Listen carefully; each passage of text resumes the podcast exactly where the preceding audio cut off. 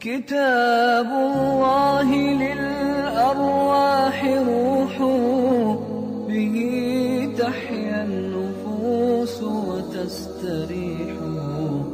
كتاب الله للأرواح روح به تحيا النفوس وتستريح.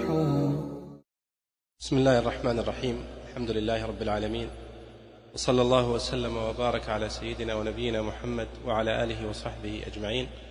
اللهم علمنا ما ينفعنا وانفعنا بما علمتنا وارزقنا الإخلاص والتوفيق والسداد يا رب العالمين. حياكم الله أيها الإخوة والأخوات. مرحبا بكم بعد هذا التوقف من أجل الحج. وأسأل الله سبحانه وتعالى أن يتقبل منا ومنكم جميعا. وهذا هو يوم الأحد التاسع عشر من شهر ذي الحجة من عام 1433 للهجرة. وهذا هو الدرس الخامس من دروس التعليق على تفسير الإمام البيضاوي رحمه الله تعالى. وكنا توقفنا في الدرس الأخير عند التعليق على لفظ الجلالة من البسملة في حديث البيضاوي رحمه الله. ولاحظتم ولا زال البيضاوي رحمه الله يتوسع في الحديث عن آه، البسملة. وهذا شأن المفسرين جميعا آه، في التوسع دائما في المقدمات.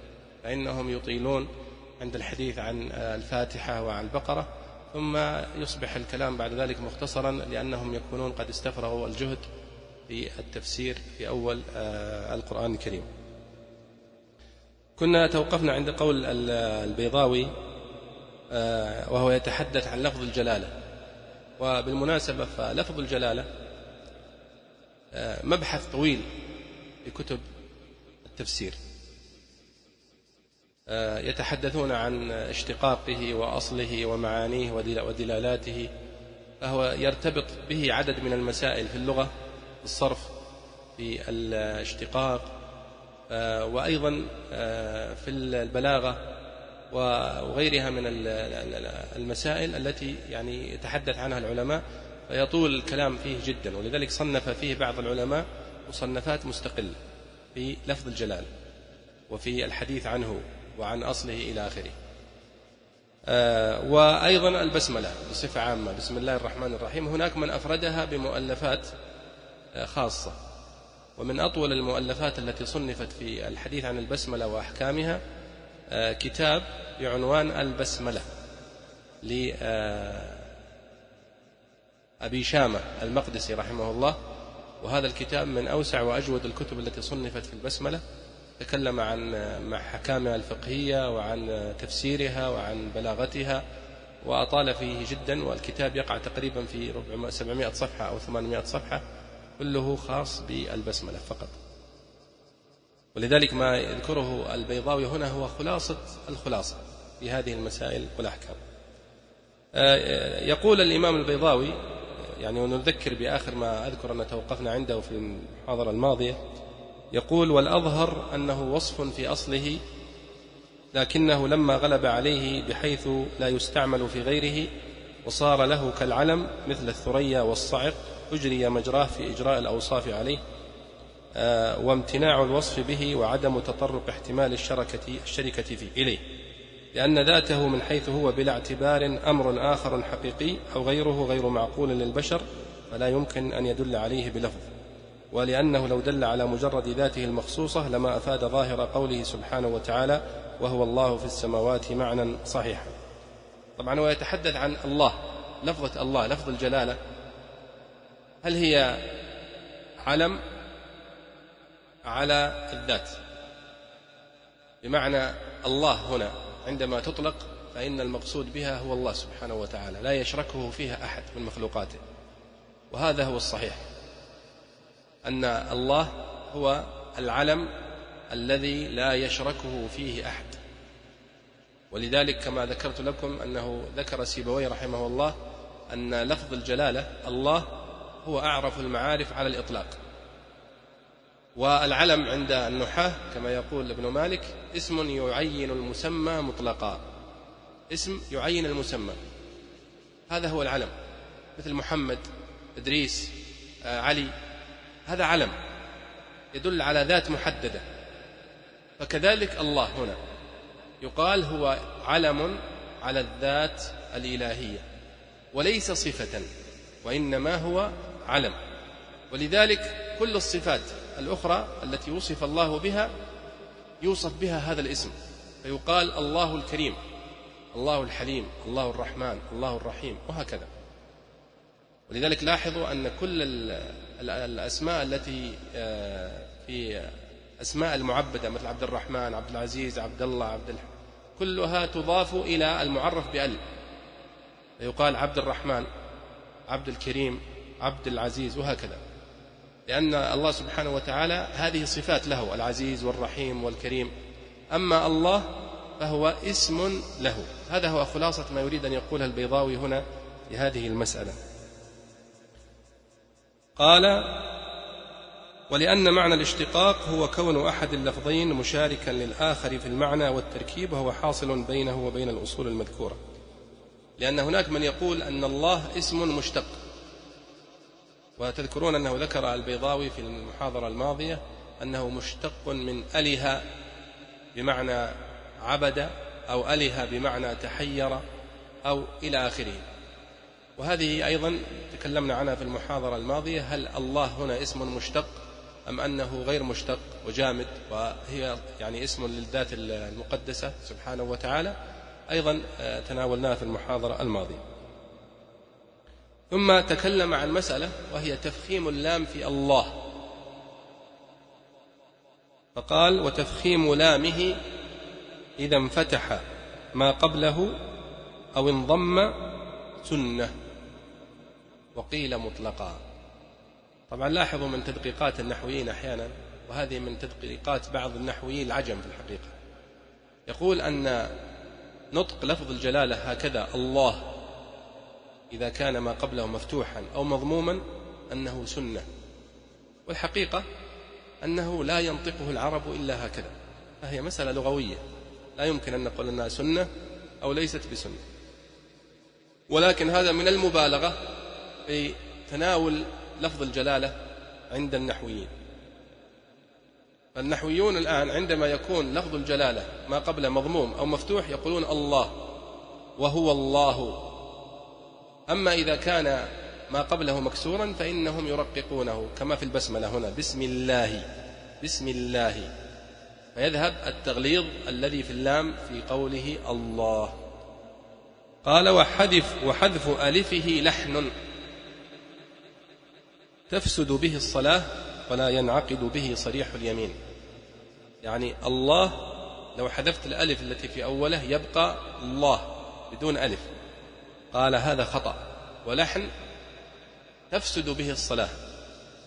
لو قرأت في الصلاة بآية فيها لفظ الجلالة ثم حذفت الألف منها فإن الصلاة تفسد.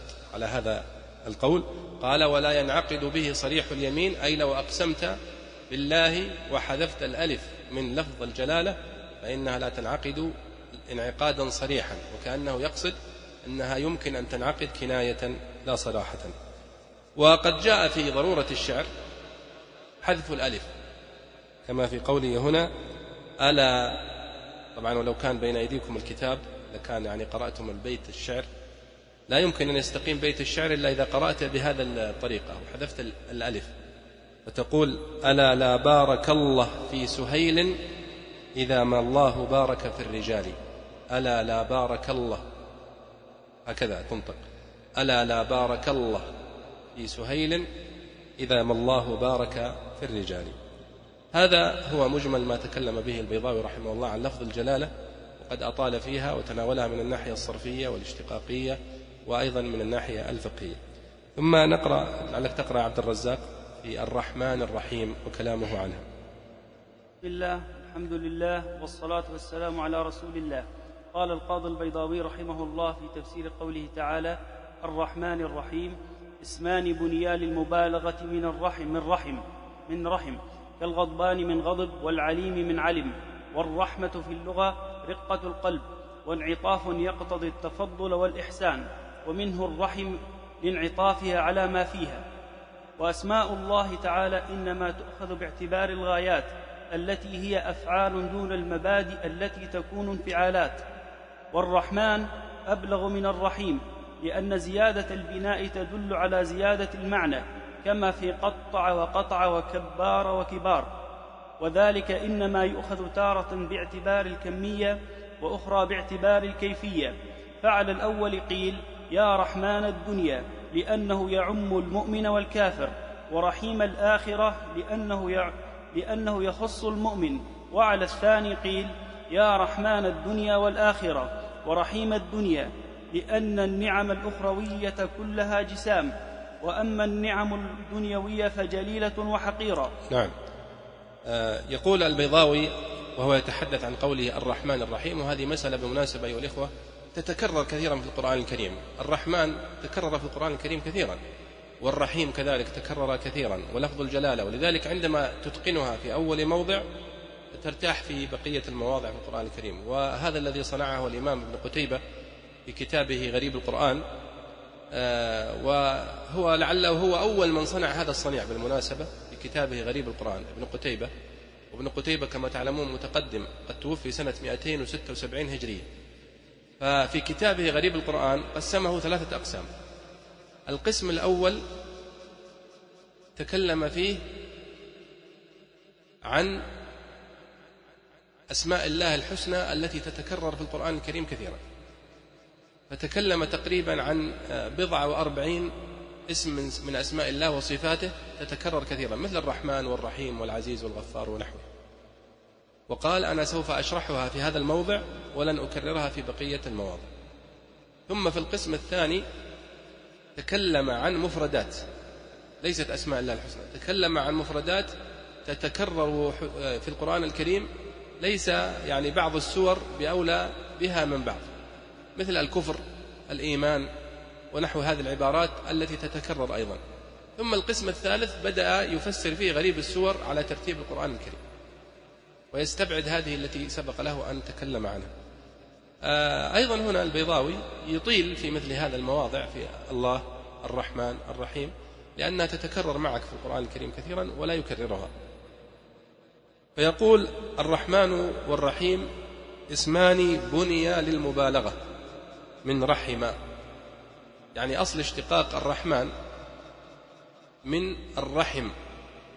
رحم على وزن فاعلا. الفاء مفتوحة والعين مكسورة فاعلا مثل غضب وحمد وسلم ونحوه. قال بني للمبالغة. والمبالغة كما يقول النحويون أنها المبالغة في اسم الفاعل. يعني رحم اسم الفاعل منها راحم. ورحمن تكون للمبالغة في اسم الفاعل. راحم. فتكون رحمن يعني كثير الرحمة. وكذلك رحيم.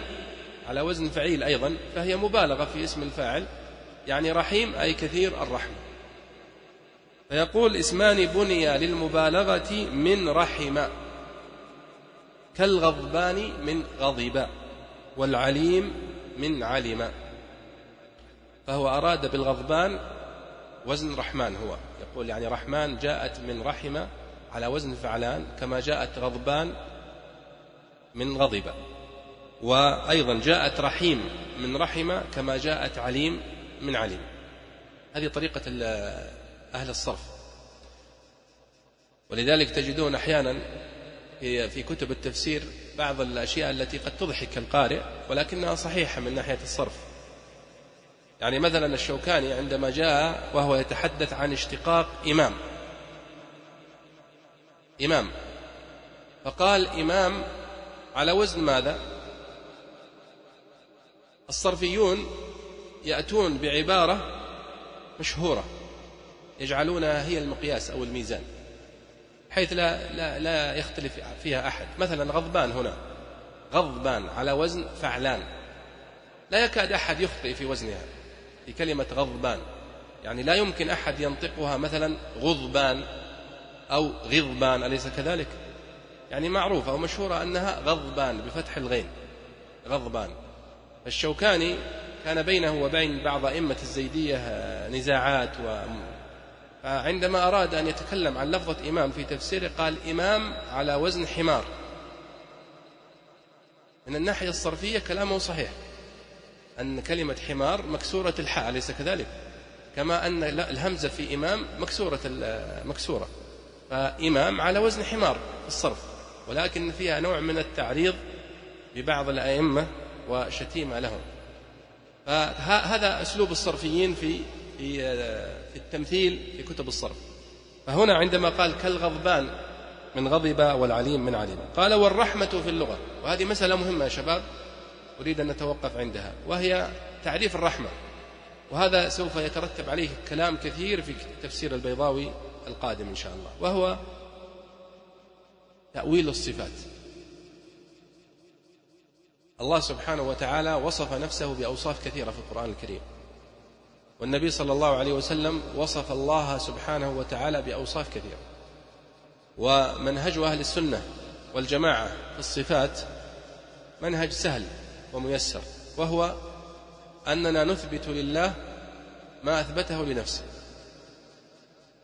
وما أثبته له نبيه صلى الله عليه وسلم من غير تحريف ولا تعطيل ولا تكييف ولا تشبيه ولا تمثيل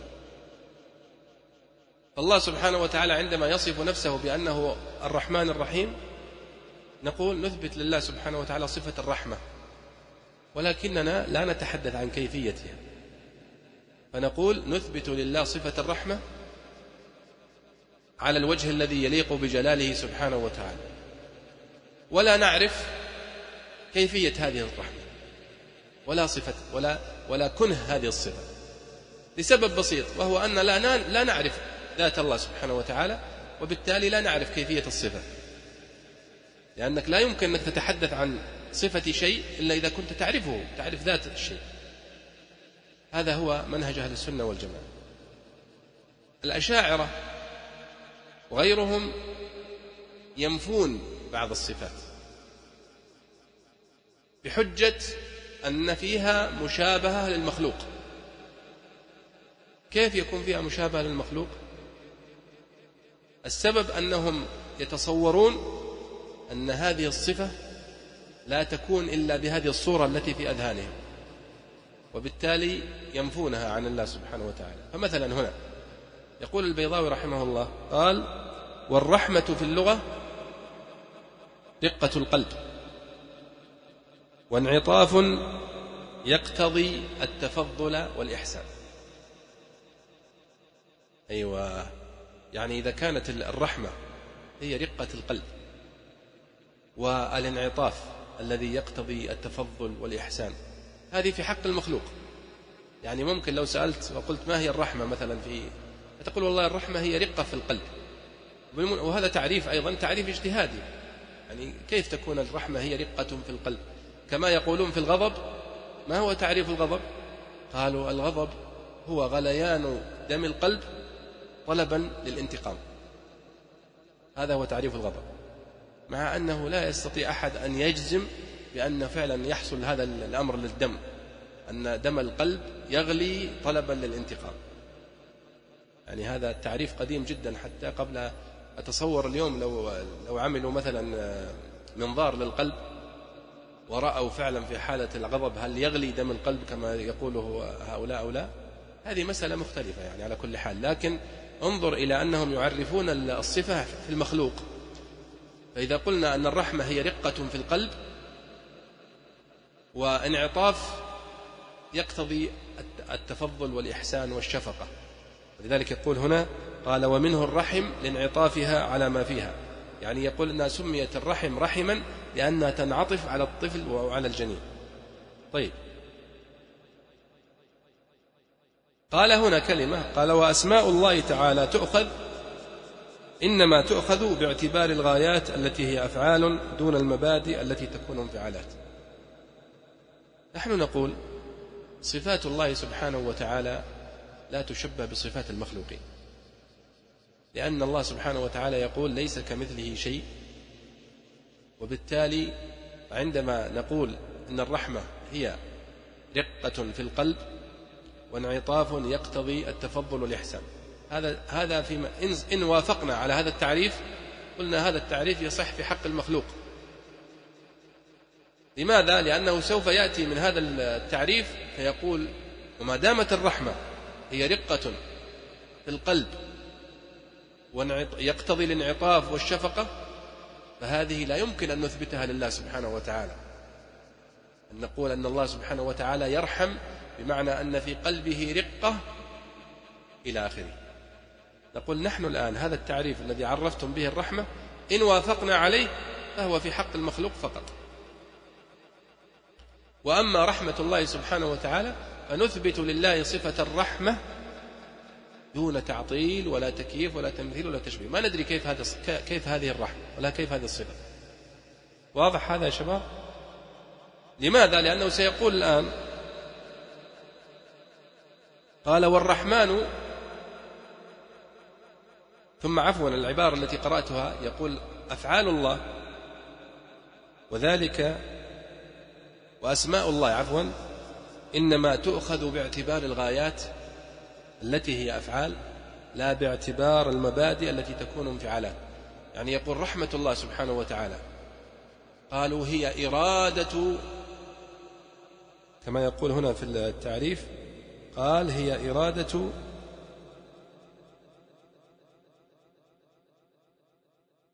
إرادة الخير بالمخلوق يعني معنى معنى كلامهم. أن الرحمة ما هي رحمة الله؟ قالوا هي إرادة الخير بخلقه.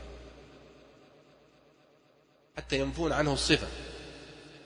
فمثلا يقول غليان دم القلب طلبا للانتقام هذا هو الغضب. ننفي عن الله الصفة ونثبت له أثر هذه الصفة وهي انتقام الله من أعدائه. هذا الأسلوب في التعامل مع الصفات خطأ. منهج خطأ. لأننا نحن عندما نتحدث عن صفات الله كما قلت لكم نتحدث عن صفات لذات مجهولة بالنسبة لنا. وبالتالي نحن نسلم ونقول ما دام أن الله وصف نفسه بهذه الصفات إذا نحن نثبتها له من غير تكييف ولا تعطيل ولا تشبيه ولا تمثيل. ولا يمكن. يعني مهما حاول الإنسان أن يتعمق بفكره في الدخول إلى حقيقة هذه الأوصاف لا يمكن بحال من الأحوال أن يصل في ذلك إلى نتيجة نهائية. لأن عقل الإنسان مهما كان ذكيا له حدود لا يمكن أن يتجاوزها. ولو كان العقل له مدخل في هذه القضايا كما يقول بعض العلماء لما احتاج الناس إلى الرسل. لكن الله سبحانه وتعالى وهو الذي خلق الخلق يعلم أين هي حدود عقله ولذلك أرسل الرسل ووضحوا المناهج وبينوا أوصاف الله سبحانه وتعالى وما ينبغي له سبحانه وتعالى من الإجلال والتعظيم والإثبات للصفات إلى آخره. هذه مسألة مهمة بالرغم من أنها يعني تعبر في بداية التفسير عبورا يعني سريعا إلا أنها من أهم المسائل التي ينبغي أن نتنبه لها عندما نقرأ في تفسير البيضاوي أو غيره ممن آه، يرون آه، نفي بعض الصفات أو نفي كل الصفات عن الله سبحانه وتعالى. وللأسف أن التفاسير التي كتبها الأشاعرة والتي كتبها المعتزلة والتي كتبها الخوارج والتي كتبها الجهمية كثيرة وموجودة ومطبوعة. وبالتالي أنت تجد يعني لا تجد مندوحة من أنك تقرأ في هذه التفاسير ولكن تتنبه لمثل هذه الأخطاء التي وقع فيها هؤلاء المفسرون. ثم قال البيضاوي قال والرحمن أبلغ من الرحيم. هذه مسألة اشتقاقية صرفية. لماذا قال؟ لأن زيادة البناء تدل على زيادة المعنى كما في قطع وقطع وكبار وكبار. وذلك إنما يؤخذ تارة باعتبار الكمية وأخرى باعتبار الكيفية. هذه مسألة مهمة وأنا أنصحكم فيها بقراءة آه، كتاب من كتب فقه اللغة. وكتب فقه اللغة بالمناسبة يا شباب هي مهمة لنا جميعا ليست خاصة بالمتخصصين في اللغة العربية فقط. أولا لأنها سهلة والأمر الثاني مهمة جدا في تصور نشأة اللغة العربية. كيف نشأت اللغة العربية؟ هذه مسألة مهمة ينبغي حتى المثقف العادي لابد أن يقرأ في هذه الكتب وهي كتب سهلة. مثل كتاب على سبيل المثال في فقه اللغة العربية للدكتور صبحي الصالح. رحمه الله هذا كتاب قيم جدا وأسلوبه سهل في فقه اللغة العربية. ومن الكتب المتقدمة كتاب قيم جدا اسمه الصاحبي في فقه اللغة العربية وسنن العرب في كلامها لأحمد بن فارس الرازي صاحب مقاييس اللغة العالم المشهور. له كتاب اسمه الصاحبي صنفه هدية للصاحب ابن عباد الوزير. وتكلم فيه عن مسائل مهمة. تعتبر مسائل فلسفية شوية لكنها مسائل مهمة. تقرأ فيه كيف نشأت اللغة العربية؟ هل اللغة العربية التي نتكلم بها الآن والتي نتحدث الآن في اشتقاقها وفي تفسيرها هل هي توقيفية من الله سبحانه وتعالى أنزلها؟ أم هي وضعية؟ وضعها البشر واصطلحوا عليها فيما بينهم. هذه مسألة من المسائل الفلسفية التي يتكلم عنها العلماء في فقه اللغة ويتكلم عنها أيضا آه، الأصوليون في أصول الفقه. وهي مسألة مشهورة على كل حال. هناك من يرى أن اللغة العربية توقيفية بدليل قول الله سبحانه وتعالى وعلم آدم الأسماء كلها قالوا معنى هذا أن الله علم آدم اللغة العربية. بعضهم ينص على ذلك يقول اللغة العربية وبعضهم يقول اللغة مطلقا لأنكم كما تعلمون الآن اللغات آه، كم عدد اللغات التي يتكلم بها البشر اليوم؟ عددها كبير جدا. كيف تف... كيف يعني نشأت هذه اللغات؟ علما أن آدم عليه الصلاة والسلام أبو البشرية واحد. كيف نشأت هذه اللغات العربية والإنجليزية والفرنسية و آه، يعني هذه اللغات الكثيرة جدا. وهناك لغات كما تعلمون لغات غير مكتوبة. وإنما لغات منطوقة فقط. وأذكر أحد الزملاء كان يدرس معنا قديما آه، يقول نحن نتحدث لغة غير مكتوبة ليس لها حروف. فكان إذا أراد أن يرسل لوالديه رسالة يكتبها بالفرنسية. فيأخذها أحد أصدقائه يقرأها بالفرنسية ويترجمها لوالديه باللغة التي يتكلمون بها اللغة غير المكتوبة. انظر يعني إلى تغير يعني تعدد هذه اللغات.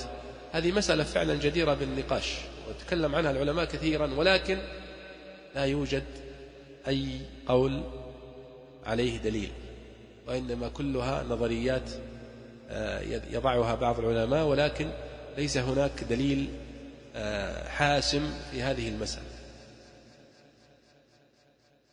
ولذلك حتى في قوله تعالى وعلم آدم الأسماء كلها المفسرون مختلفون في دلالة هذه الآية. هل معناها علمه اللغات؟ هل معناها أنه هذه اللغة التي نتحدث بها توقيفية نزلت من عند الله سبحانه وتعالى على آدم ونحن توارثناها نحن أبناؤه؟ أم أنها اجتهادية اجتهد الناس وتواضعوا على الكلام بها؟ بمعنى يعني كلما ظهر شيء اصطلح الناس على تسميته.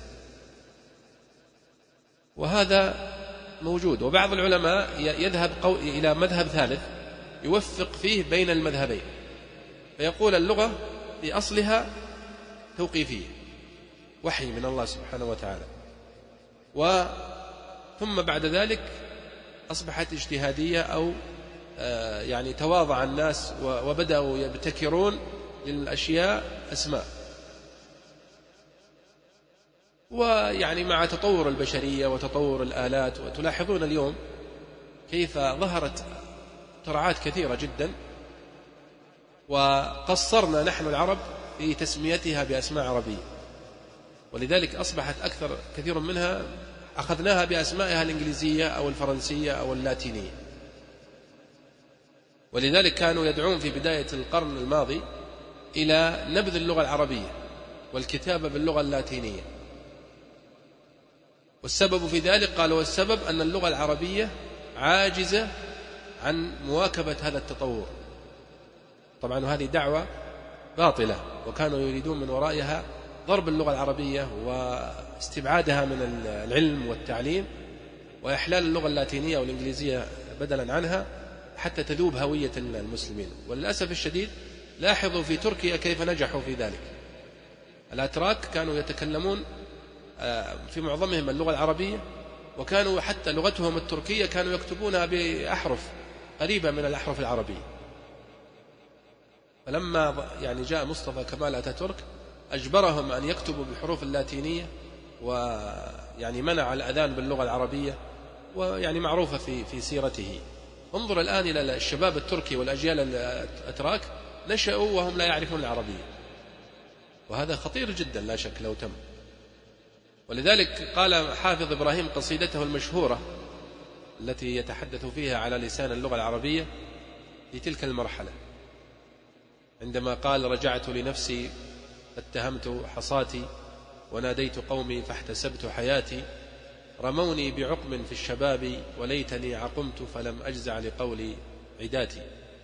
ثم يقول يعني شاهد على ما نقوله يتحدث على لسان اللغة العربية فاللغة العربية يقول يقول وسعت كتاب الله لفظا وغاية وما ضقت عن آي به وعظاتي فكيف أضيق اليوم عن وصف آلة وتنسيق أسماء لمخترعاتي؟ يعني يقول أن التهمة التي تتهمون بها اللغة العربية وهي عجزها عن مواكبة التطور وتسمية هذه المخترعات الجديدة هذا يعني اتهام باطل لأن اللغة العربية قد وسعت كتاب الله. الله سبحانه وتعالى عندما أراد أن يرسل محمد صلى الله عليه وسلم وهو خاتم الأنبياء ويرسله برسالة هي خاتم الرسالة. اختار له اللغة العربية لتكون هي اللغة التي ينزل بها القرآن الكريم. أليس هذا دليلا على أن هذه اللغة هي أفضل هذه اللغات التي يتكلم بها الناس؟ ولذلك عندما يقول العلماء ليس هناك دليل صريح على لغة أهل الجنة هل هي اللغة العربية أو لا. ولكن هناك قرائن قوية تؤكد هذا المعنى وهي هذا الذي ذكرته لكم. الله سبحانه وتعالى كان يرسل كل نبي بلسان قومه. وكل الأنبياء الذين سبقوا النبي صلى الله عليه وسلم كانوا أنبياء محليين. ليس في الأنبياء نبي أو نبيا عالميا إلا النبي صلى الله عليه وسلم محمد فقط. أما نوح وإبراهيم وعيسى وموسى وصالح وهود وكل الأنبياء السابقين كلهم أنبياء يرسلون إلى أقوامهم فقط. لذلك النبي صلى الله عليه وسلم قال وكان النبي يبعث إلى قومه خاصة. وبعثت أنا إلى الإنس والجن. طيب. ثم يختار الله له اللغة العربية القرآن الكريم باللغة العربية. أليس في هذا إشارة إلى قيمة هذه اللغة؟ وإلى مكانة هذه اللغة؟ لا شك أن هذا اختيار له دلالة. تكون قرينة على أن الله سبحانه وتعالى قد يجعل أو قد تكون لغة أهل الجنة هي اللغة العربية. ليس هذا دليلا صريحا ولكنه قرينة الآن عندما يأتي البيضاوي ويقول الرحمن أبلغ من الرحيم. بسم الله الرحمن الرحيم. قال الرحمن أبلغ لماذا؟ قال لأن زيادة المبنى تدل على زيادة المعنى. كيف؟ قال الرحمن. ففيها الألف الرحمن. قال الرحيم. وهناك مسألة في فقه اللغة مسألة جميلة جدا لعلكم تقرؤونها وهي علاقة اللفظ بالمعنى. علاقة اللفظ بالمعنى هذه مهمة جدا في اللغة العربية. حتى إن الأعرابي ربما يدل يعني يستنبط المعنى الذي تدل عليه اللفظة وهو لا يعرفه. يأخذ المعنى من الصوت أو من اللفظ. فمثلا العرب عندما تريد أن تصف الرجل بأنه رجل طويل قالت فلان طويل. كلمة طويل حتى في نطقها تدل على هذا المعنى. طويل. الياء طويل. طيب فإذا أرادت أن تصف الرجل بالطول المفرط يعني ما هو طويل طول عادي طويل جدا. قالوا هذا رجل طوال طوال. وتذكرون في قصة عمر رضي الله عنه عندما كان يخطب على المنبر وهو خليفة. فقال أيها الناس اسمعوا وأطيعوا. فقام رجل من الصحابة نسيت من هو فقال والله لا نسمع ولا نطيع. حتى تخبرنا من أين لك هذا هذا الثوب. وكان عمر رضي الله عنه قد يعني لبس ثوبا طويلا. فيقول في الرواية قال وكان عمر رجلا طوالا. يعني طويل جدا. فلا يمكن أن واحد من الثياب التي يلبسونها جميعا يكون على مقاس عمر رضي الله عنه. طيب من أين له هذا الثوب الطويل؟ طيب من وين جاب القطعة الزايدة هذه؟ طبعا عمر رضي الله عنه أخذ ثوب ابن عبد الله مع ثوبه فأصبح هذا الثوب طويل. فقال عمر لابنه عبد الله في المسجد قال أخبرهم يا عبد الله. فقال عبد الله بن عمر يعني قد أعطيته ثوبي على ثوبه. فقال له الصحابي أما الآن فقل نسمع. يعني هذه أيضا في محاسبة الولاة علنا أمام الناس. لكن الشاهد قوله وكان عمر رجلا طوالا.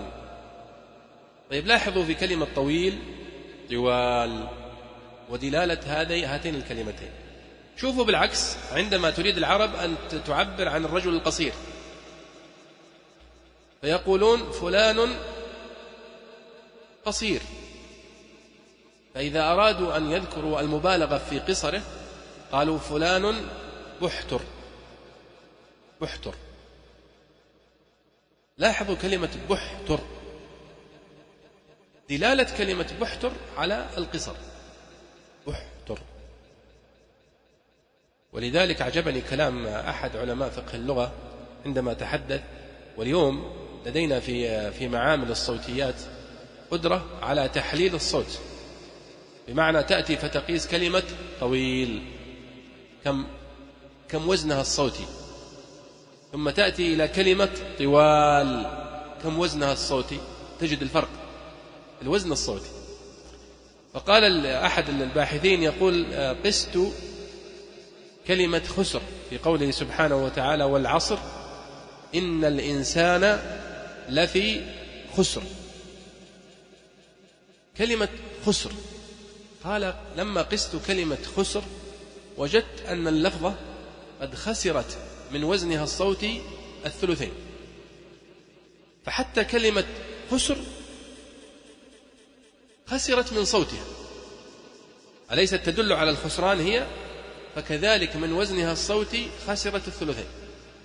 وهذا لا تكاد تجده في أي لغة من اللغات الأخرى حسب كلام الخبراء في اللغات الأخرى.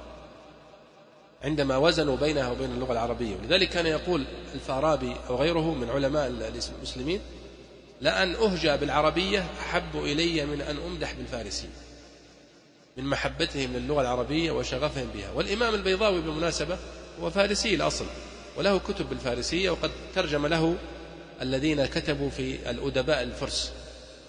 لكنه بالرغم من ذلك 99 من مؤلفاته كلها باللغة العربية وعلى رأسها هذا التفسير الذي نتعلمه اليوم.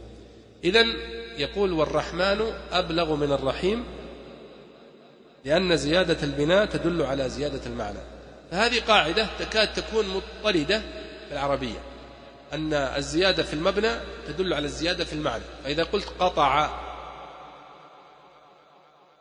دلت على معنى القطع. لكن إذا قلت قطع دل على زيادة المعنى وهو التقطيع.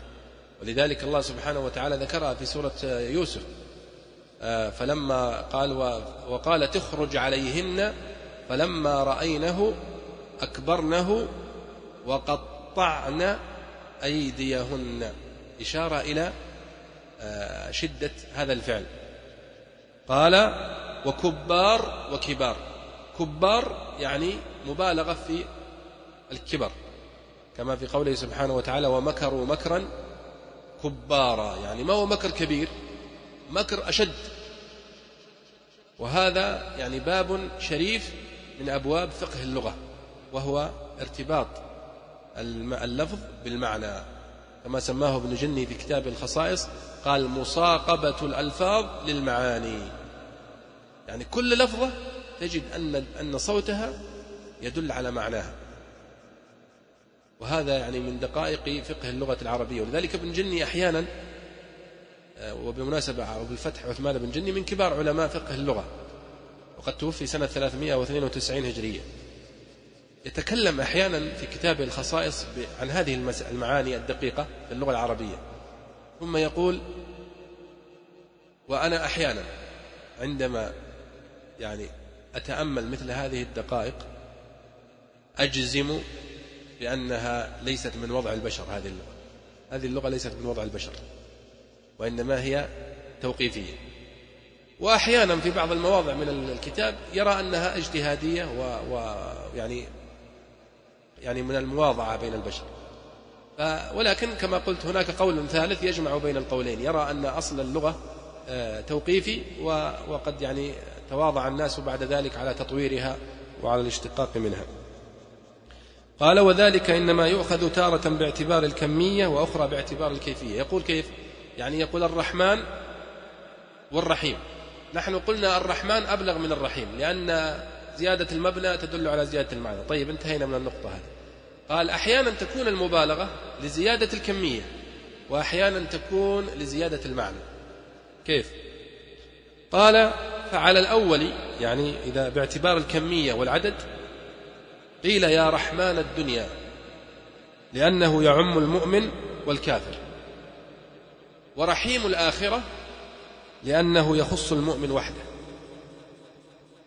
ولذلك يستدلون ويفرقون بين الرحمن والرحيم. قالوا الرحمن في الدنيا لأنها المقصود به الرحمن الدنيا والآخرة. وأما الرحيم فإن المقصود بها المؤمنين خصوصا. ويستدلون على ذلك بقوله تعالى بالمؤمنين رؤوف رحيم. فخص المؤمنين بهذه الصفة. قال وعلى الثاني قيل يا رحمن الدنيا والآخرة ورحيم الدنيا لأن النعم الأخروية كلها جسام الرحمن الدنيا والآخرة. فقالوا لأن نعم الآخرة كلها جسام وأما النعم الدنيوية فجليلة وحقيرة. وعلى كل حال فهذا كله اجتهاد من المفسرين في التفريق بين الرحمن والرحيم. فبعضهم يقول الرحمن للمؤمنين والكافرين لأن دلالة الرحمن أوسع والرحيم للمؤمنين خصوصا لأنها خاصة بالمؤمنين في الآخرة. ومنهم من يقول لا الرحمن رحمن الدنيا والآخرة. لأن يعني آه، النعم التي ينعم الله بها على المؤمنين في الآخرة كلها نعم عظيمة وجليلة. وأما في الدنيا فإن النعم فيها العظيم كالإيمان والإسلام والهداية وفيها النعم الحقيرة التي دون ذلك. وكل هذا كما قلت لكم هو اجتهاد من العلماء في التفريق بين الرحمن والرحيم وهناك كلام يعني يعني أقوال أخرى في التفرقة بين هاتين اللفظتين. طيب آه اقرأ يا عبد الرزاق لو سمحت.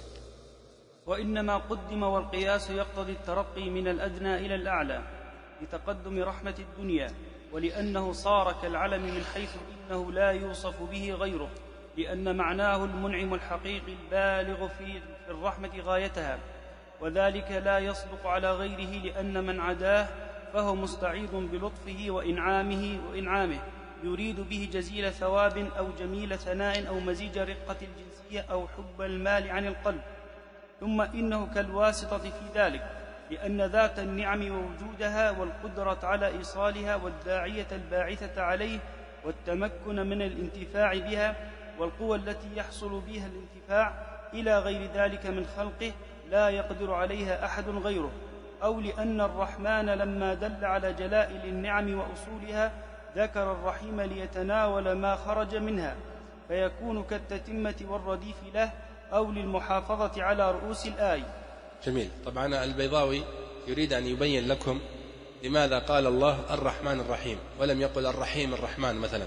لماذا رتبها الله بهذا الترتيب؟ فذكر هذا الكلام وهو ينقله عن الرازي في كتابه مفاتيح الغيب. الرازي أطال في هذا كثيرا في كتابه التفسير الكبير. والرازي له قصة في في تفسيره يعني دعته إلى الإطالة.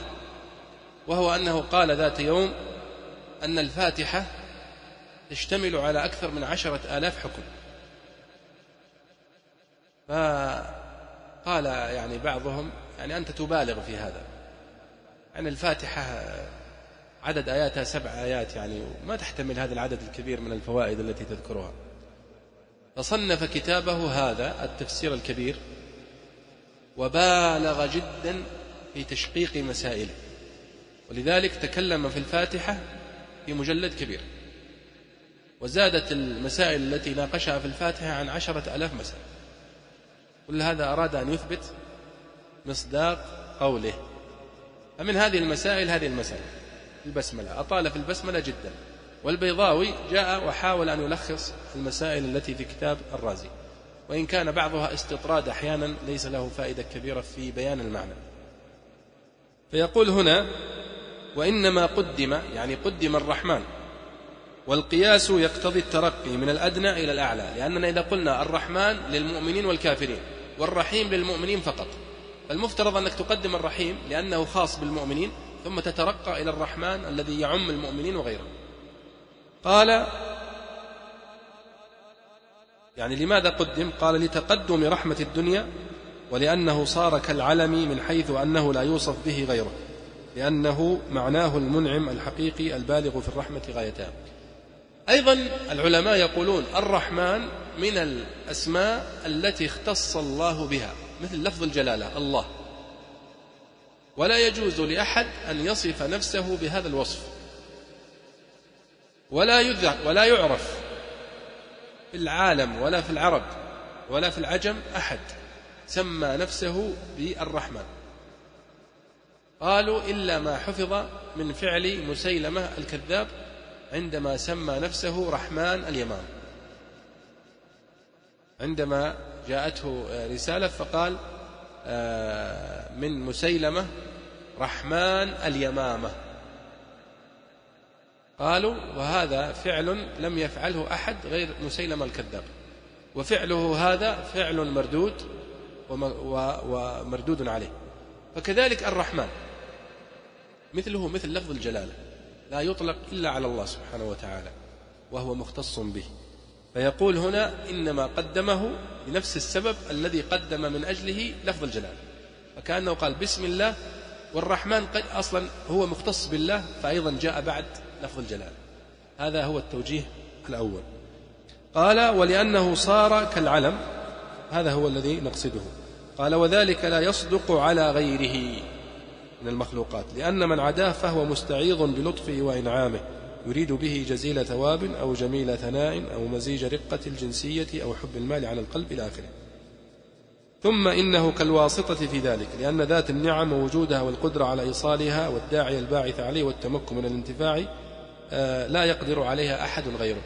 يعني يقول كل هذه المعاني التي يدل عليها الرحمن من اللطف والشفقة وإيصال النعم وإلى آخره كلها مختصة بالله سبحانه وتعالى ولذلك جاء لفظ الرحمن مباشرة بعد لفظ الجلال. قال أو لأن الرحمن يعني أيضا هذا تعليل آخر لما دل على جلائل النعم وأوصلها يعني هذا الكتاب النسخة المطبوعة المحققة قال آه لأن الرحمن لما دل على جلائل النعم وأوصلها. وفي يعني بعض المطبوعات لما دل على جلائل النعم وأصولها يعني أصول النعم. ذكر الرحيم ليتناول ما خرج منها فيكون كالتتمة والرديف له. أيضا هذا توجيه آخر لماذا ذكر الرحمن بعد الرحيم. لأنهم يقولون الرحمن الرحمة العامة والرحيم الرحمة الواصلة. الرحمن الرحمة العامة لأن قلنا أن الرحمن أي رحمن رحمن الدنيا والآخرة وتشمل المؤمن والكافر.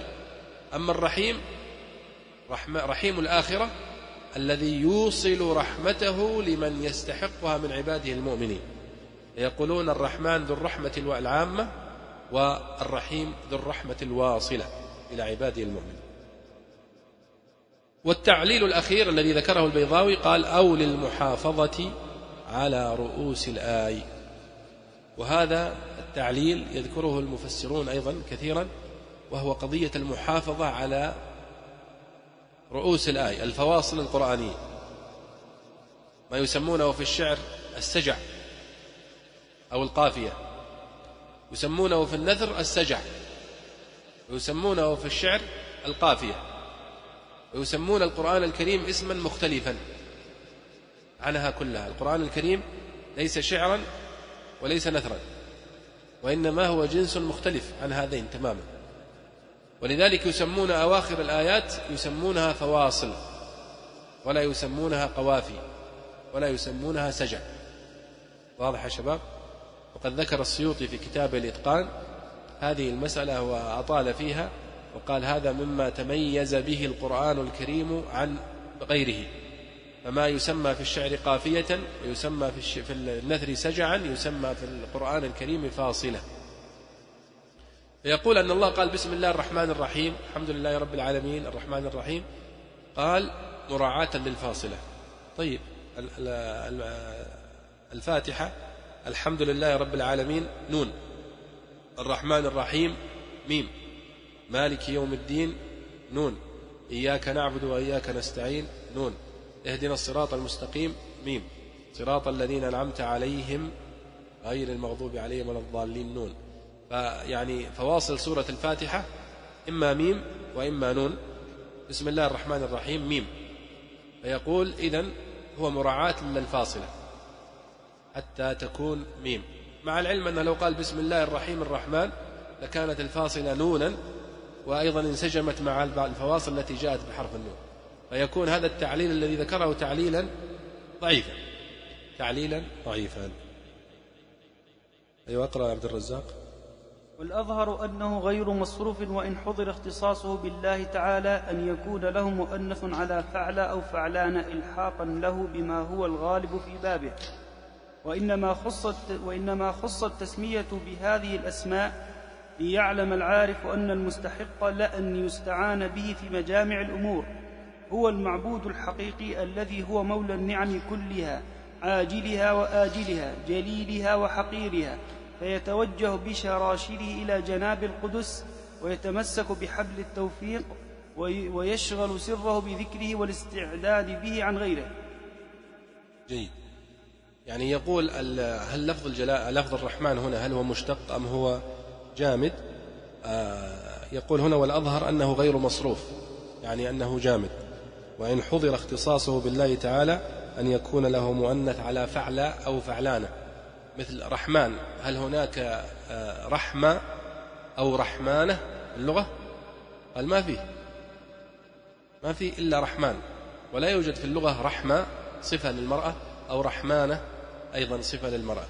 فيقول هذا دليل على أنه خص بهذه التسمية ليعلم العارف أن المستحق أن يستعان به سبحانه وتعالى هو مولي هذه النعم الحقيقية وهو الراحم هذه الرحمة العامة والراحم هذه الرحمة الواصل.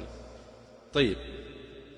قال آه ليعلم قال فيتوجه بشراشره إلى جناب القدس ويتمسك بحبل التوفيق ويشغل سره بذكره والاستعداد به عن غيره. طبعا المقصود بالشراشر هنا موجودة في بعض الطبعات بشراشره وموجودة في الطبعة التي بين يدي بشر أشره والمقصود يعني يتوجه بكليته وبمجامع قلبه إلى الله سبحانه وتعالى لأنه هو المتصف بهذه الصفات. لأنك ما دمت تقول بسم الله الرحمن الرحيم الذي اتصف بهذه الصفات صفة الألوهية وصفة الرحمة بهذا السعة وبهذا الشمول فهو سبحانه وتعالى هو المستحق لأن يستعان به. طيب نبدأ في الحمد لله رب العالمين. الحمد لله رب العالمين. الحمد لله. الحمد هو الثناء على الجميل الاختياري من نعمة أو غيرها والمدح هو الثناء على الجميل مطلقا. تقول حمدت زيدا على علمه وكرمه ولا تقول حمدته على حسنه بل مدحته. وقيل هما أخوان والشكر مقابلة النعمة قولا وعملا واعتقادا. قال أفادتكم النعماء مني ثلاثة يدي ولساني والضمير المحجبا جميل. جميل. هذا يعني بدأ الآن البيضاوي رحمه الله يتكلم في سورة الفاتحة مباشرة الآن. يقول الحمد لله. ما المقصود بالحمد؟ قال الحمد هو الثناء على الجميل الاختياري من نعمة أو غيرها. هو الثناء على الجميل الاختياري. الجميل الاختياري هو الجميل الذي يتلبس به الإنسان اختيارا كحسن الخلق. فتقول حمدت فلانا على حسن خلق لأنه هو الذي تلبس بهذا حسن الخلق تواضع الكرم ونحو ذلك. ولا يكون الحمد على الجميل غير الاختياري مثل الجمال مثلا. فالجمال هذا وصف يعني صفة يتصف بها الإنسان ولكن لا يد له فيها وإنما هي من الله سبحانه وتعالى. فيقول أن الحمد هو الثناء على الجميل الاختياري. أما المدح فهو الثناء على الجميل الاختياري وغير الاختياري. فتقول حمدت فلانا لتواضعه ومدحت فلانا لجماله. هذا هو التفريق الذي يفرقه العلماء بين المدح وبين الحمد. وأن الحمد أخص. فهنا أنت تحمد الله سبحانه وتعالى على الجميل الاختياري وهو على رحمته وعلى نعمته وعلى كرمه سبحانه وتعالى الذي يظهر أثره فيك. فيقول والمدح هو الثناء على الجميل مطلقا سواء كان هذا الجميل اختياريا أو غير اختياري. فيقول تقول حمدت زيدا على علمه وكرمه. على علمه وكرمه لأنها صفات اختيارية. علمه هو يتعلم وبذل جهد وأصبح متعلم فأنت تحمده على فعله وكذلك كرم الكرم. هذه صفة أيضا اختيارية تلبس بها زيد أو, أو, أو غيره فيحمد عليها. قال ولا تقولوا حمدته على حسنه. لأن الحسن والجمال هذه ليست صفة اختيارية وإنما هي موهبة من الله سبحانه وتعالى. وإنما تقول مدحته على جماله. وقيل هما أخوان يعني المدح والحمد آه، يعني مثل بعض في الدلالة. والشكر مقابلة النعمة قولا وعملا واعتقادا. فالشكر هو أن تقابل النعمة بشكرها بلسانك أو بشكرها بفعلك أو بشكرها بقلبك. هذا كله يقال له الشكر. ويستدلون على ذلك بقول زهير أفادتكم النعماء مني ثلاثة يدي ولساني والضمير المحجبة يعني يقول جميلكم الذي أسديتموه لي أفادكم ثلاثة أشياء مني. شكري لكم بيدي وشكري لكم بلساني وشكري لكم بقلبي. أفادتكم النعماء مني ثلاثة يدي يعني شكري بيدي ولساني أي بلساني والضمير المحجبة يعني بقلبي. طيب. فهو أعم منهما من وجه وأخص من آخر ولما كان الحمد من شعب الشكر أشيع للنعمة وأدل على مكانها لخفاء الاعتقاد. وما في آداب الجوارح من الاحتمال جعل, جعل رأس, رأس الشكر والعمدة فيه فقال فقال عليه الصلاة والسلام الحمد رأس الشكر وما شكر الله من لم يحمده. نعم وطبعا نبهنا أيها الإخوة على ضعف الإمام البيضاوي في الحديث النبوي ولذلك يستدل كثيرا بأحاديث ضعيفة. كهذا الحديث الحديث الذي استدل به هنا ضعيف وهو يريد هنا أن يقول أن الحمد هو شكر. الحمد هو ثناء على الله أو الثناء على الجميل الاختياري والشكر كذلك هو من هذا الباب. لكن الحمد هو أعلى درجات الشكر ولذلك صرف لله سبحانه وتعالى. فقيل الحمد بالألف واللام. يعني الألف واللام هنا تدل على الاستغراق. فكأن الحمد كله مستغرقا مصروف لله سبحانه وتعالى. فلا تقول مثلا الحمد لفلان. وإن كان يصح أن تقول حمدت فلانا على فعله. ولكن لا تصرف الحمد كله إلا لله سبحانه وتعالى. كما في هذه الآية الحمد لله رب العالمين. فهو يقول هنا؟ أن الحمد هو أعلى درجات الشكر ولذلك جعله الله سبحانه وتعالى رأس الشكر وعمدته وجاء بحديث ضعيف عن النبي صلى الله عليه وسلم الحمد رأس الشكر ما شكر الله من لم يحمده. جيد. اقرأ يا والذم نقيض الحمد والكفران نقيض الشكر ورفعه بالابتداء وخبره لله وأصله النصب وقد قرئ به وإنما عدل عنه إلى الرفع ليدل على عموم الحمد وثباته له دون تجدده وحدوثه وهو من المصادر التي تنصب بأفعال مضمرة لا تكاد تستعمل معها والتعريف فيه للجنس ومعناه الإشارة إلى ما يعرف كل أحد أن. الإشارة إلى ما يعرف كل أحد أن الحمد ما هو أو للاستغراق إذ الحمد في الحقيقة كله له إذ ما من خير إلا وهو موليه بوسط أو بغير وسط.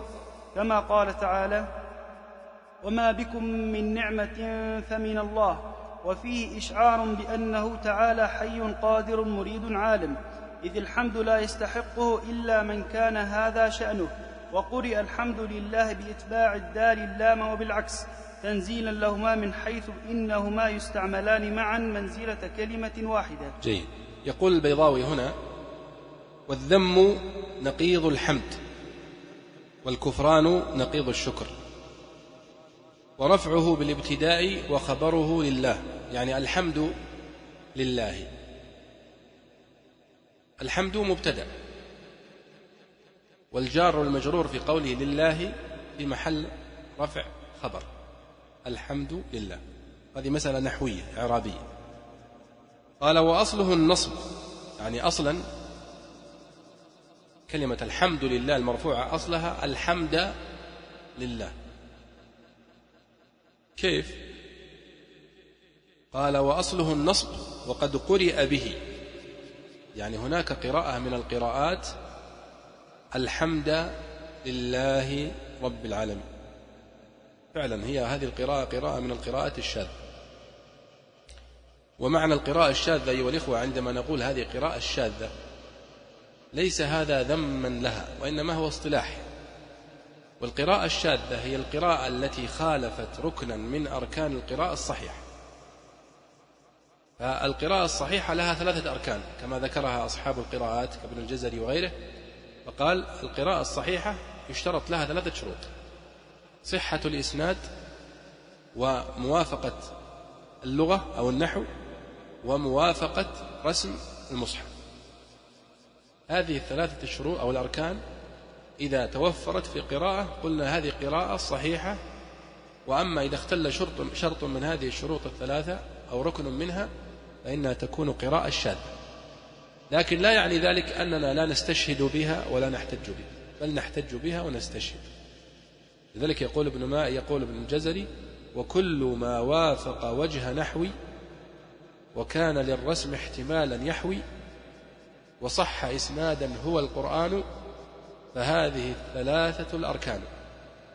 وحيثما يختل شرط أثبتي شذوذه لو أنه في السبعة. واضح؟ إذا الحمد لله رب العالمين قراءة من القراءات الشاذة. وهذا معنى قول ابن البيضاوي وقد قرئ به. قال وإنما عدل عنه إلى الرفع ليدل على عموم الحمد وثباته له دون تجدده وحدوثه. ما معنى هذا الكلام؟ هذه كلمة جميلة جدا وأيضا هي قاعدة من قواعد اللغة. الاسم يدل على الاستمرار. في اللغة العربية. والفعل يدل على التجدد والحدوث. كيف؟ إذا قلت الآن زيد منطلق. فأنت وصفت زيد بأنه منطلق. تماما كما تقول زيد طويل أو زيد كريم. زيد منطلق. تصفه بهذا الوصف. ولا تقصد أنه منطلق في هذه اللحظة أو أنه سينطلق أو أنه انطلق في الماضي وإنما تصفه بصفة ثابتة وراسخة فيه. وهذا هو معنى الاستمرار في الجملة الإسمية. وأما إذا قلت زيد ينطلق فإنك تصفه بفعل يتلبس به. وهذا الفعل فعل مضارع. وقد تقول مثلا زيد انطلق أو انطلق يا زيد. كل هذه العبارات تدل على تجدد وتدل على حدوث وتدل على أنه ليست صفة ثابتة راسخة فيه وإنما هو شيء عارض وينتهي. فإذا قلت زيد ينطلق معنى هذا أنه ينطلق في الفعل المضارع الآن. فإذا قلت انطلق زيد في الفعل الماضي مرتبط بزمن. ولذلك يقولون أن دلالة الجملة الإسمية أبلغ من دلالة الجملة الفعلية.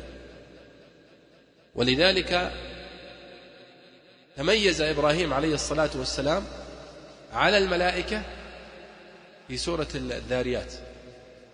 كما قال الله سبحانه وتعالى هل أتاك حديث ضيف إبراهيم المكرمين؟ إذ دخلوا عليه فقالوا سلاما. قال سلام قوم مكرمون. هم قالوا سلاما جملة فعلية يعني نسلم عليك سلاما. فعبروا هم بالجملة الفعلية التي تدل على التجدد والحدوث. فرد عليهم بجواب الجملة الإسمية سلام أي سلام عليكم التي تدل على الاستمرار وعلى الثبوت. فكان هو في رده أكرم منهم في سلامه. وهذه قاعدة هي نفس القاعدة التي يتكلم عنها الآن البيضاوي. أن الله سبحانه وتعالى عبر هنا فقال الحمد ولم يقل الحمد فكانت قراءة الضم أبلغ من قراءة النصب لأن الاسم يدل على الاستمرار وعلى أن هذه الصفة وهي صفة الحمد صفة ثابتة راسخة مستقرة. قال وإنما عدل عنه عن النصب إلى الرفع ليدل على عموم الحمد وثباته له دون تجدده وحدوثه. واضحة هذه الفكرة يا شباب؟ هذه مسألة مهمة جدا من مسائل فقه اللغة ودلالة الاسم ودلالة الفعل في اللغة. قال وهو من المصادر التي تنصب بأفعال مضمرة لا تكاد تستعمل معها. يقول البيضاوي الحمد هنا من المصادر التي تنصب بأفعال مضمرة لا تكاد تستخدم معها. مثلا شكرا. شكرا. هل أحد يفكر في دلالة هذه الكلمة ونحن نستخدمها دائما؟ شكرا دائما نستخدمها. شكرا شكرا في كلامنا شكرا في كتابتنا في مهاتفاتنا في بيعنا وفي شرائنا. شكرا. شكرا هذا مصدر من المصادر التي لا تستخدم أفعالها معها. لأن تقدير الكلام أشكرك شكرا. نشكرك شكرا. لكننا نحذف الفعل ونترك المصدر. فنقول شكرا. ويفهم. الم... الذي يعني نتحدث معه أننا نقول نشكرك شكرا. فكذلك هنا الحمد تقدير الكلام على النصب طبعا على قراءة النصب. الحمد لله رب العالمين. نقول الحمد تقديرها نحمدك الحمد. فيكون الحمد هنا مفعول به أو مفعول مطلق. ولكن حذف الفعل كما حذف في شكرا وعفوا ونحوها. قال والتعريف فيه للجنس. يعني الألف واللام في قوله الحمد للجنس. يعني جنس الحمد كله لله سبحانه وتعالى. ومعناه الإشارة إلى ما يعرف كل أحد أن الحمد ما هو أو للاستغراق إذ الحمد في الحقيقة كله لله سبحانه وتعالى. إذ ما من خير إلا وهو موليه بوسط أو بغير وسط كما قال تعالى وما بكم من نعمة فمن الله وفيه إشعار بأنه تعالى حي قادر مريد عالم إذ الحمد لا يستحقه إلا من كان هذا شأنه وهذه كلمة جميلة من البيضاوي رحمه الله. يقول عندما نثبت الحمد كله لله سبحانه وتعالى فهذا يستلزم أن يكون الله سبحانه وتعالى حي. نثبت له صفة الحياة لأنك لا تحمد ميت. قادر لأنك لا تحمد عاجز. مريد. عالم. وهذا ما يسمونه لوازم الصفة. أن الله سبحانه وتعالى عندما نثبت له صفة الحمد فإن هذه الصفة تستلزم أن يكون الله متصفا بهذه الصفات الأربع وهي الحياة والقدرة والإرادة والعلم لأنه لا يمكن أن يتصف بها إلا من كان متصفا بهذه الصفات الأربع. ثم ذكر البيضاوي قراءة أخرى غير قراءة الفتح ما ذكر الحمد لله رب العالمين هذه قراءة. وهناك قراءة من القراءات بالكسر الحمد لله رب العالمين. وهي أيضا قراءة شاذة من القراءات آه، التي حفظت في هذه الكلمة. قال وقرئ الحمد لله باتباع الدال بإتباع الدال اللام وبالعكس تنزيلا لهما من حيث إنهما يستعملان معا منزلة كلمة واحدة. وهذا توجيه آه، صوتي يوجهه الصرفيون للقراءات. يعني الحمد لله قالوا الحمد لله. لماذا كسرنا الدال؟ قالوا إتباعا للام التي بعدها. الحمد لله. لأن في قولنا الحمد لله ثقل. وكذلك في قولنا الحمد لله. فيكون هناك ضمة ثم بعدها كسرة أو فتحة ثم بعدها كسرة فيه مشقة. لكن عندما تقول الحمد لله كسرة وبعدها كسرة مباشرة. وهذه طبعا قراءة شاذة ولكن يوجهها الصرفيون وأصحاب اللغة هذا التوجيه. نعم اقرأ الشيخ بقي معنا عشر دقائق. رب العالمين. الرب في الأصل مصدر بمعنى التربية وهي تبليغ الشيء إلى كماله شيئا فشيئا ثم وصف به للمبالغة كالصوم والعدل وقيل هو نعت من ربه يربه فهو رب كقولك نم ينم فهو نم ثم سمي, ثم سمي به المالك لأنه يحفظ ما يملكه ويربيه ولا يطلق على غيره تعالى إلا مقيدا كقوله ارجع إلى ربك. والعالم, والعالم والأعراض فإنها لإمكانها وافتقارها إلى مؤثر واجب لذاته. والعالم اقرأ كأنك قفزت. والعالم اسم لما يعلم به. والعالم اسم لما يعلم به كالخاتم والقالب. غلب فيما يعلم به الصانع تعالى وهو كل ما سواه من الجواهر والأعراض. فإنها لإمكانها وافتقارها إلى مؤثر واجب لذاته تدل على وجوده وإنما جمعه ليشمل ما تحته من الأجناس المختلفة وغلب العقلاء منهم فجمعه بالياء والنون كسائر أوصافهم وقيل اسم وضع لذوي العلم من الملائكة والثقلين وتناوله لغيرهم على سبيل الاستتباع وقيل عني به الناس ها هنا فإن كل واحد منهم عالم من حيث إنه يشتمل على نظائر ما في العالم الكبير من الجواهر والأعراض يعلم به الصانع كما يعلم بما أبدعه في العالم الكبير. ولذلك سوى بين النظر فيهما وقال تعالى وفي أنفسكم أفلا تبصرون؟ وقرئ رب العالمين بالنصب على المدح أو النداء. أو بالفعل الذي دل عليه الحمد وفيه دليل على أن الممكنات كما هي مفتقرة إلى المحدث حال حدوثها فهي مفتقرة إلى المبقي حال بقائها. نعم البيضاوي هنا يريد أن يبين لنا معنى قوله تعالى رب العالمين. الحمد لله رب العالمين. فيقول رب الرب في الأصل مصدر بمعنى التربية وهي تبليغ الشيء إلى كماله شيئا فشيئا. هذه كلمة جميلة جدا.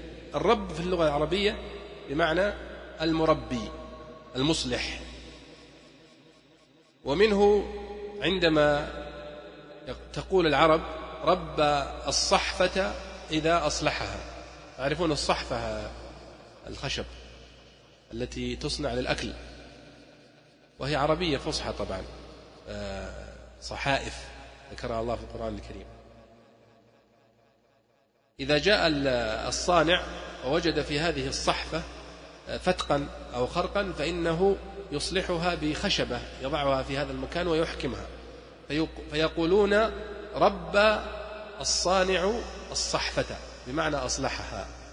هذا هو معنى التربية في اللغة. وهو قال هنا تبليغ الشيء إلى كماله شيئا فشيئا. ولذلك نقول الله سبحانه وتعالى هو الذي خلقنا وربانا بنعمه والله سبحانه وتعالى لا يذكر وهذه قاعدة مضطردة لا يذكر لفظ الرب في القرآن الكريم إلا وهو مقترن بالرحمة. فهو سبحانه وتعالى هنا عندما يقول رب العالمين في إشارة إلى رحمته بنا سبحانه وتعالى. هنا يقول الرب في الأصل بمعنى التربية. الرب ربه يربه ربا وتربية بمعنى أصلحه ثم وصف به للمبالغة كالصوم والعدل. يعني للمبالغة في اتصافه سبحانه وتعالى بهذه الصفة مع خلقه وأنه هو الذي رباهم بنعمه وهو الذي أكرمهم شيئا فشيئا. وهذا يجده كل واحد منا في نفسه أيها الإخوة. عندما يكون طفلا صغيرا لا يستطيع أن يعتمد على نفسه في شيء وما يزال الله سبحانه وتعالى يربيه بنعمه وييسر له سبحانه وتعالى من يحفظه ومن يربيه ومن يحفظه ومن يعينه على نفسه حتى يكبر شيئا فشيئا وحتى يصبح قادرا على الاستقلال بخدمة نفسه وهذا شيء مشاهد. الله سبحانه وتعالى وصف نفسه بأنه رب العالمين. والعالمين هنا ذكر البيضاوي قال العالم اسم لما يعلم به كالخاتم والقالب. غلب فيما يعلم به الصانع تعالى وهو كل ما سواه من الجواهر والأعراض. طبعا هذا التعبير الذي يعبر به البيضاوي هنا من من تعبيرات أصحاب الكلام الجوهر والعرض. والمقصود أن العالمين هنا كل ما سوى الله سبحانه وتعالى. بدليل قوله تعالى قال فرعون وما رب العالمين قال رب السماوات والأرض وما بينهما فكل ما سوى الله يطلق عليه عالم فالجن عالم والإنس عالم وكل المخلوقات عوالم والله سبحانه وتعالى رب هذه العوالم كلها الحمد لله رب العالمين رب العالمين أي رب كل ما سواه سبحانه وتعالى من المخلوقات. قال هنا ولا يطلق على غيره تعالى إلا مقيدا. لا يجوز أن تقول لفلان من الناس الرب. هكذا. ولا يجوز أن تقول عن فلان من الناس رب. هكذا. فإن هذا إذا أطلق لا يطلق إلا على الله سبحانه وتعالى. فإذا قلت مثلا باسم الرب فهذا لا يطلق إلا على الله سبحانه وتعالى. أحمدك يا رب لا يطلق إلا على الله سبحانه وتعالى. أما إذا قلت رب البيت رب الإبل رب المسجد ونحو ذلك من الأشياء المقيدة فإنها تصح. كما في قول عبد عبد المطلب عندما غزاهم أبرهة فهرب هو وقومه قام أبرهة فأسر إبل عبد المطلب. فلما جاء عبد المطلب لكي يفاوض أبرهة قال له أنا رب الإبل. فقال له سبحان الله كنت أظن أنك سوف تأتي تفاوضني في قومك. فإذا بك تفاوضني عن إبلك. فقال أنا رب الإبل وللبيت رب يحمي. اشتهرت هذه الكلمة. فقوله أنا رب الإبل أي أنا صاحب الإبل. وكما قال الله سبحانه وتعالى ارجع إلى ربك فاسأله ما بال النسوة اللاتي قطعن أيديهن. هذا كلام يوسف عليه الصلاة والسلام. ارجع إلى ربك يعني إلى سيدك. وكما في قوله أيضا يوسف عليه الصلاة والسلام عندما قال لصاحبه في السجن اذكرني عند ربك. يعني اذكرني عند الملك أو اذكرني عند سيدك. فإذا أطلقت الرب هنا مقيدة فإنه يصح أن تطلق على البشر. رب المنزل رب الدار ونحو ذلك. قال وإنما جمعه بقول العالمين هنا ليشمل ما تحته من الأجناس المختلفة. الحمد لله رب العالمين يدخل تحت عالم الجن وعالم الإنس وغيرها من المخلوقات ولذلك عبر الله بالجمع هنا فقال رب العالمين. وغلب العقلاء منهم فجمعه بالياء والنون كسائر أوصافهم. يعني قال العالمين قال لأنه يدخل فيه العقلاء وغير العقلاء ولذلك جمعه بالياء والنون. قال وقيل اسم يعني العالمين اسم وضع لذوي العلم من الملائكة والثقلين وتناوله لغيرهم على سبيل الاستتباع. يقول أن المقصود بالعالمين على هذا القول الملائكة والعقلاء من الناس. ويدخل من سواهم تبعا لا أصالة. يعني هذا أيضا قول من الأقوال. وقيل عني به الناس ها هنا فإن كل واحد منهم عالم من حيث إنه يشتمل على نظائر ما في العالم الكبير من الجواهر والأعراض. يعني يقصد أن المقصود بالعالمين هنا فقط الناس. فقوله رب العالمين أي رب الناس. طيب لماذا يسمي الله سبحانه وتعالى كل واحد من الناس عالم؟ قال لأن الإنسان في الحقيقة هو في نفسه عالم مليء بالأسرار.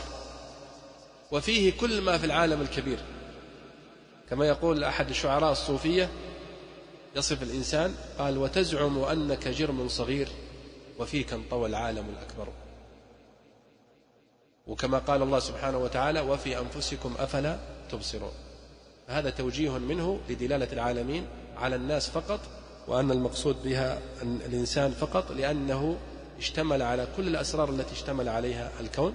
نكتفي بهذا ونصلي ونكمل إن شاء الله في الدرس القادم. وصلى الله وسلم على سيدنا ونبينا محمد وعلى آله وصحبه أجمعين.